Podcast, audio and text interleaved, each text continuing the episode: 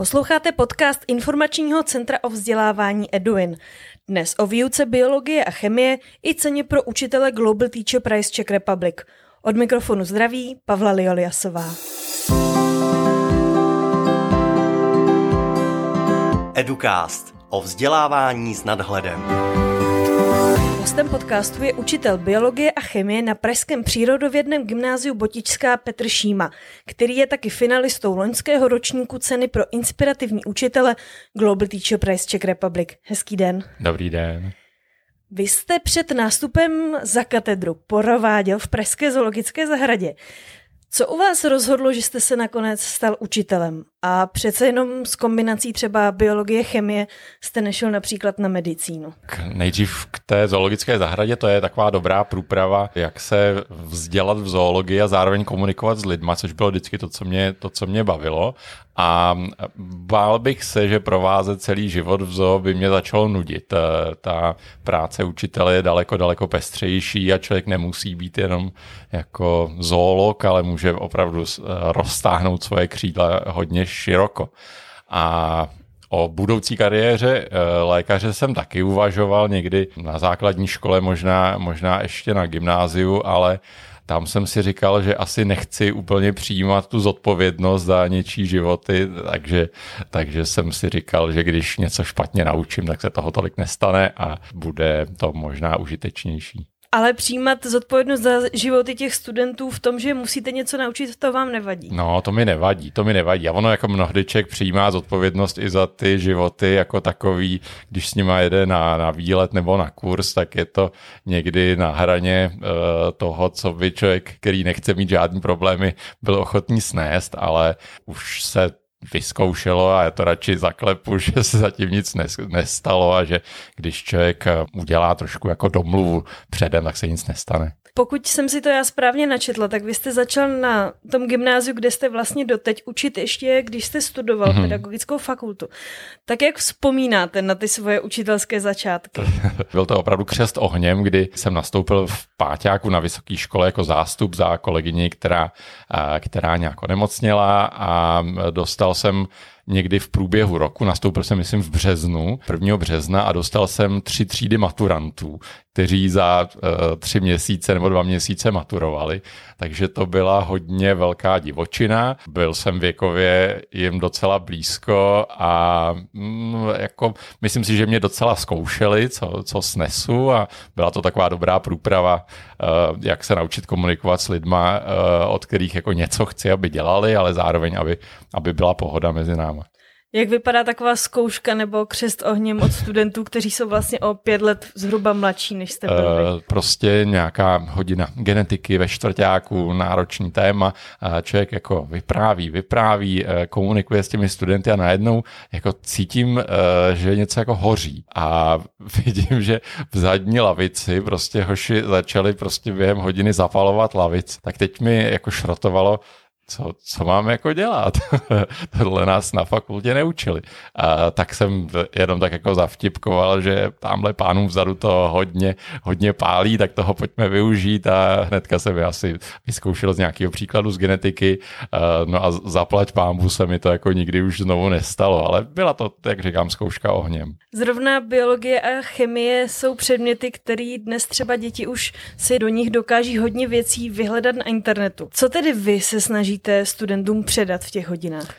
Je pravda, že, že dneska už uh, učit telefonní seznamy struktur látek nebo uh, jednotlivých skupin kytek a živočichů, to už jako nemá cenu. Takže chci, aby uměli chápat to, jak to v té přírodě funguje ať už z chemického nebo z biologického hlediska, nebo nejlépe ještě jako obojí dohromady, aby, aby prostě uměli pracovat s informacemi a aby si uměli z toho vytvořit nějaký závěr, jako z toho, co vidí, z toho, co vymyslí, udělat nějaký závěry. To je strašně důležitý pro potom třeba i budoucí práci nějakého vědce. Jste i zastáncem třeba chytrých technologií ve výuce ve smyslu, že už dneska jsou aplikace, které já jdu na procházce a vyfotím květinu a aplikace mi hned určí, co je to za druh, takže vlastně už se to ani nemusím učit. Je tohle podle vás cesta, jak se studenti můžou dneska vzdělávat i pomocí těch chytrých technologií? Určitě to nás naučila distanční výuka během, během covidové éry, kdy uh, právě aplikace uh, e-naturalist uh, se i pro, pro mě stala dobrou náplní prostě volných chvílí a, a způsobem, jak se, jak se učit, aniž by mě někdo musel učit. Takže člověk opravdu chodí přírodou, fotí kytky zvířata a je pak dobrý, když eh, zhruba tuší, co to je, jestli mu ta aplikace lže nebo nelže, protože ona je přeci jenom závislá na tom, jakou databázi obrázků už v sobě ta, eh, ta aplikace má, takže je dobrý, když zjistí, že mu to říká nějaký nesmysl, ale i jsem to hodně doporučoval studentům, učím je s tím eh, pořád pracovat, protože je to fajn, když můžou tyhle ty technologie využívat dneska. Já jsem se byla podívat na vaší hodině, jestli se nepletu, byly to chemické laboratoře, mm-hmm. což vlastně pro mě byl skvělý zážitek, protože ti studenti hodinu o půl pracovali, dělali různé pokusy. Je třeba tohle část vaší práce, která vás baví víc, než dejme tomu nějaký výklad v hodině? Já nemám rád, že hodina 45 minut eh, výkladu. To, to já vždycky to musím něčím, něčím prošpikovat, ať už je to pokus, který jim já ukazuju, nebo, nebo nějaká jejich činnost. Uh, ale ty laborky, to je um, taková, řekl bych, jako vlajková loď naší školy, že my, my jsme přírodovědný gymnázium díky tomu, že máme hodně laborek od prváku do třetíku. Mají studenti prostě každý měsíc laborky ze všech těch tří hlavních velkých přírodovědných předmětů a tam se toho nejvíc naučí prakticky. Eh, je to pro nás zase na druhou stranu největší adrenalin v tom, že tam jako hrozí nejvíc nebezpečí, ale mám to rád. Mám to rád, když, eh, když eh, jsou to pokusy, které vycházejí, z kterých oni si ty teoretické věci z hodin ověří, že jsou i v reálu. Stejně tak mám i rád, když jim to jako nevychází a hledáme důvody, proč to tak je. To je taky hodně častý. I mě nějaký ty demonstrační pokusy v hodinách, řeknu, občas nevychází a to je taky jako dobrý materiál k tomu se zamýšlet nad tím, proč to tak je a proč mi to mm, kdysi vycházelo a dneska už ne. Vy jste sám říkal, že učíte na přírodovědném gymnáziu, což předpokládám, že už tam chodí studenti trochu motivovaní do biologie, chemie, fyziky, protože já když vzpomínám na svoje studia na humanitním gymnáziu, tak zrovna zrovna tady ta trojice předmětů vůbec jako nebyla napříč třídou oblíbená. Tak je to pro vás jako pro učitele zrovna těch dvou stěženích předmětů v něčem jednodušší? Je pravda, že k nám chodí na motivování. My jsme včera měli den otevřených dveří, kdy jsme do večera, eh, do večera u nás jako vítali opravdu davy zájemců. Měl jsem z toho strašný radost a, a opravdu to byli nadšenci, kteří, když viděli ty pokusy v biologii, v chemii, tak, eh, tak bylo vidět, že jsou proto nadšení. Takže mojí prací, na rozdíl asi od většiny jiných gimplů, kde nejsou přírodovědně zaměření, je neskazit to jejich nadšení a, a naopak je v tom jako podpořit a třeba je někam dál posunout. Takže možná je to trošku jednodušší. Je pravda, že taky mají větší očekávání asi, než eh, když bych na nějakém humanitním gimplu je utáhl v vozovkách navařený nudly, tak tady, tady se člověk musí snažit a musí, musí vědět, že každá ta činnost, kterou dělá, že eh, má nějaký, uh, nějaký jako solidní základ, na kterým je postavená, takže je to jiný, je to možná trošku jednodušší. No. A naopak, jaké nároky to na vás jako na učitele klade, když ty očekávání jsou třeba větší? No, člověk musí pořád studovat. Jo? To, to, že uh, dostal nějaký penzum informací na, na přírodovědské fakultě, kterou jsem vystudoval, je fajn, ale ta věda a i ten způsob toho podání té látky a to, co je důležité jim říkat, se, se změnilo za těch 20 let, co učím, takže člověk musí pořád číst prostě přírodovědecký časopisy typu Vesmír, Živa um, a musí, musí sledovat, co se děje, musí sledovat nové učebnice. To je věc, eh, která mě teď jako hodně, hodně baví a zajímá, protože píšu uh, učebnici biologie pro gymnázia a eh, je potřeba být pořád in. V tom ještě pomáhá i to, že funguji v biologické olympiádě, kde se člověk od těch mladých, který mám v pracovní skupině, taky pořád něco nového učí. To mě hodně motivuje. Když byste se podívali, jestli se nepletu, učíte 20 let, jak jste se posunul za tu dobu té výuky, protože sám říkáte, že nemůžete pořád dělat třeba ty stejné pokusy, učit tu stejnou látku? Ale to, to já rád osvědčený pokusy opakuju klidně 20 let, ale vím, že se změnily ty děti, že, že prostě oni jako nevydrží 45 minut poslouchat někoho, kdo si tam něco uh, povídá vepředu změnily se moje nároky na to, co chci, aby, aby uměli, asi se to malinko přesunulo od těch vědomostí k těm nějakým jako dovednostem a, a dalším jako kompetencím. Už jsem starší než, než ty studenti, takže, takže uh, taky v rámci třeba svý třídy, kde jsem třídní, uh, už tam nějaký odstup je, když si člověk pořád připadá strašně mladý, tak už to asi reálně tak není. Takže už nezažíváte zapálené lavice v hodině. ne, že by se mi potom stejskalo, rozhodně ne, nebo ne. A jak pak pracujete se studenty, kteří třeba na tom přírodovědném gymnáziu tu motivaci pro tady ty přírodovědné předměty v průběhu toho studia ztratí, protože věřím tomu, že možná nějací takový mohou být? Já jsem rád, když ten student má zájem o cokoliv je mi jedno, když ztratí zájem o přírodní vědy a začne být prostě zažraný historik nebo, nebo uh, začne psát básničky nebo, nebo eh, je úspěšný v ekonomické olympiádě. To jsem jako rád za tohleto všechno. Jo? A uh, absolutně respektuju to, že, uh, že někdo nemá rád, já nevím, pitvy nebo chemické pokusy, že se mu uh, z té laborky nedělá dobře, tak to všechno respektuju. Co nemám mám moc rád, jsou studenti, kteří tak jako proplouvají eh, cestou nejmenšího odporu, aby, aby prostě nic je příliš moc nezasáhlo, tak do těch se snažím pořád šťouchat, aby něco, cokoliv dělali. No. Vy už jste to taky trochu se toho dotkl, že píšete učebnici pro gymnázia. Jak se píše učebnice pro gymnázia, když vy chcete, aby studenti neodcházeli s nějakým telefonním seznamem znalostí, ale spíš s těmi kompetencemi? No, tak musí ta učebnice podle toho vypadat. Ehm, takže jsem si zakázal tam psát telefonní seznamy, zakázal jsem si i eh, používat jako zdroj informací středoškolské učebnice, protože jako omily, který se eh, v učebnicích drží po desítky let, protože ty učebnice principiálně vznikají tak, že se přepíše ta stará, dá se tomu novější eh, nějaká košilka a je v úvozovkách nová učebnice, tak tak to jsem si říkal, že to je špatně. Po těch dvou desítkách letech, co učím, si myslím, že jako mám rozmyšleno, co chci učit a to jsem se nějak snažil eh, dát do té učebnice, která pořád vzniká, už vznikla taková ukázková první, um, ukázkový první díl a mám strašně hezký ohlasy ze škol.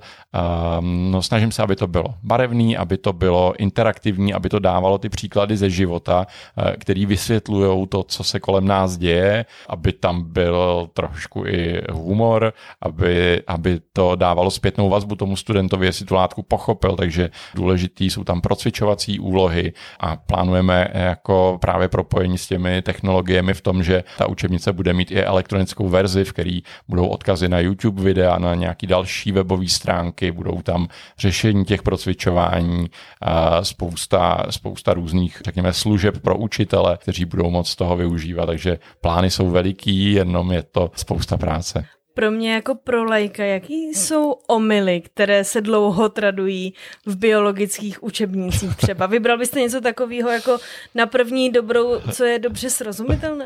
No, je toho strašně moc, ale jsou to takové jako střípky, který, když jsem, já už jsem eh, s takovým seminářem o té učebnici objel asi pět různých jako míst, kde, kde pro učitele jsem povídal o tom, jak ta učebnice vzniká a právě na jaký omily já postupně přicházím tím, jak mi to, co napíšu, píšu, recenzují odborníci, vědci z různých přírodovědských fakult, tak jako sám si zjišťuju, co my jsme se kdysi učili. E, byla to prostě e, holá pravda a ukazuje se, že to tak není. Hodně často, a to e, můj přítel říká tomu, že to jsou takzvaný šímizmy, to jsou jako jevy, které by bylo hezký, kdyby byly pravdivý. Jsou to jevy jako, nebo vysvětlení jevů v přírodě, který dává jako logickou, logickou posloupnost, ale prostě zatím to nikdo nezjistil, jestli to tak je, nebo, nebo to tak prostě není, tak to jsou věci, které já se snažím jako vymítit z těch, z těch učebnic, abych se nesnažil nutně vysvětlit úplně každou věc, že prostě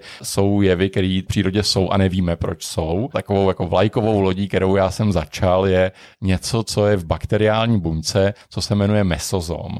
To se někdy v 70. letech objevilo nějaká struktura, který se začalo přisuzovat spousta funkcí. V té době se to zároveň dostalo i do středoškolských učebnic je to tam do dneška.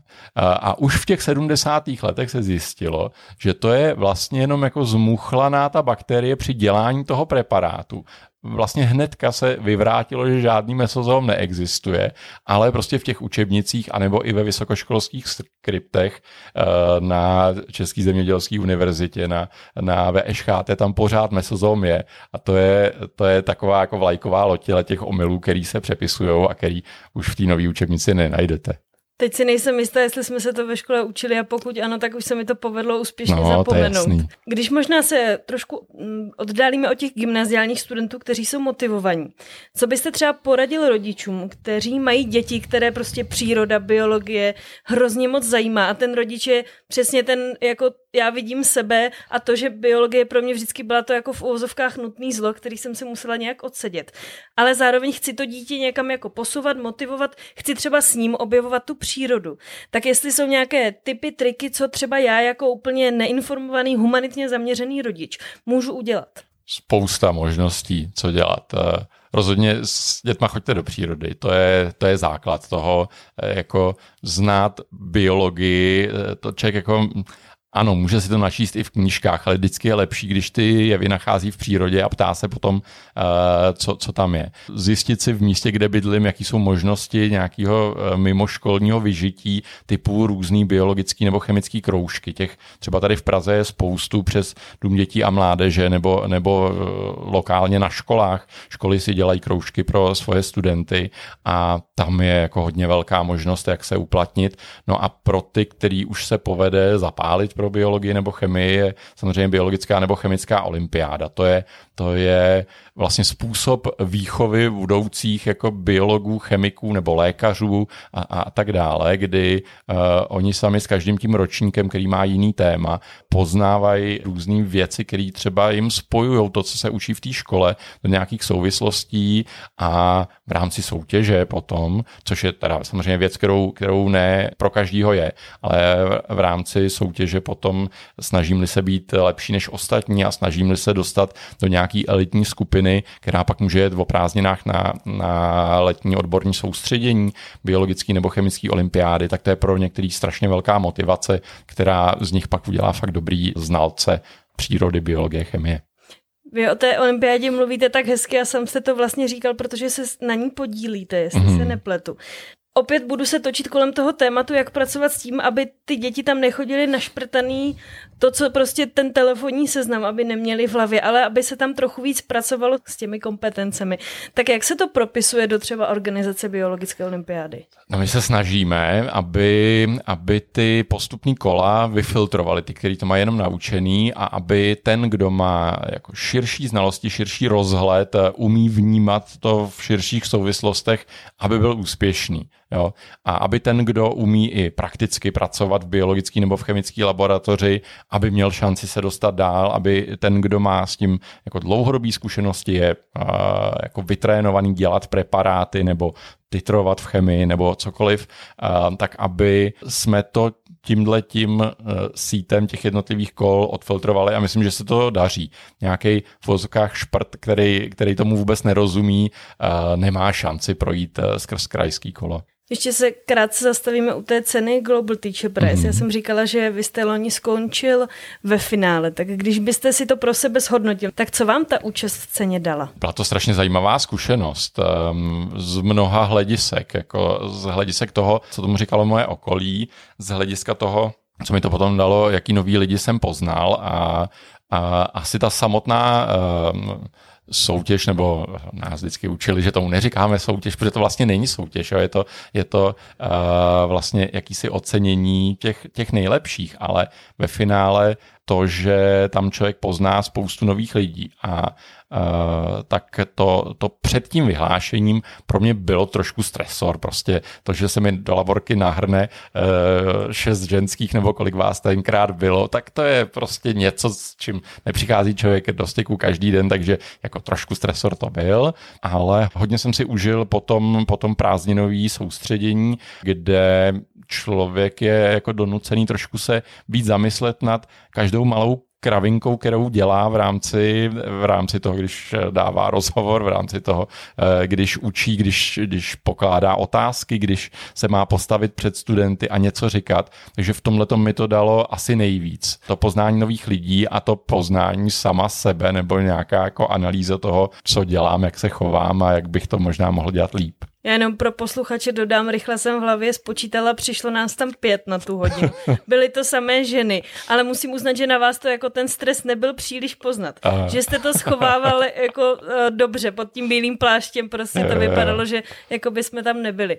Vy jste to zmínil, že jste se i o sobě něco dozvěděl nového, tak co jste se třeba dozvěděl díky ceně Global uh, Jsou to takový jako malinkatý drobnůstky, který je dobrý uvědomovat si, jak vystupovat vůči lidem, vůči studentům v hodině hodinách, jak, jak pokládat otázky studentům, abych se dozvěděl to, co chci, nebo abych dal šanci i ne těm, kteří se jako nejrychleji přihlásí, ale aby si každý, eh, každý v té palici jako rozmyslel tu odpověď na tu otázku. Jsou to takové drobnůstky, které se blbě vyjadřují slovama, ale mám dojem, že, že mi ten workshop nebo, nebo celá, celá ta letní škola uh, moc prospěla a moc jsem si to užil. Dodává učitel biologie a chemie, finalista minulého ročníku ceny Global Teacher Prize Czech Republic Petr Šíma.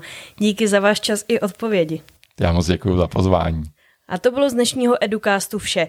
Já jen dodám, že učitele do ceny pro inspirativní pedagogy Global Teacher Prize Czech Republic může nominovat úplně každý. Stačí nominaci vyplnit na webu gtpcz.cz. Další díly Educastu si můžete pustit na všech tradičních streamovacích platformách nebo na webu eduin.cz.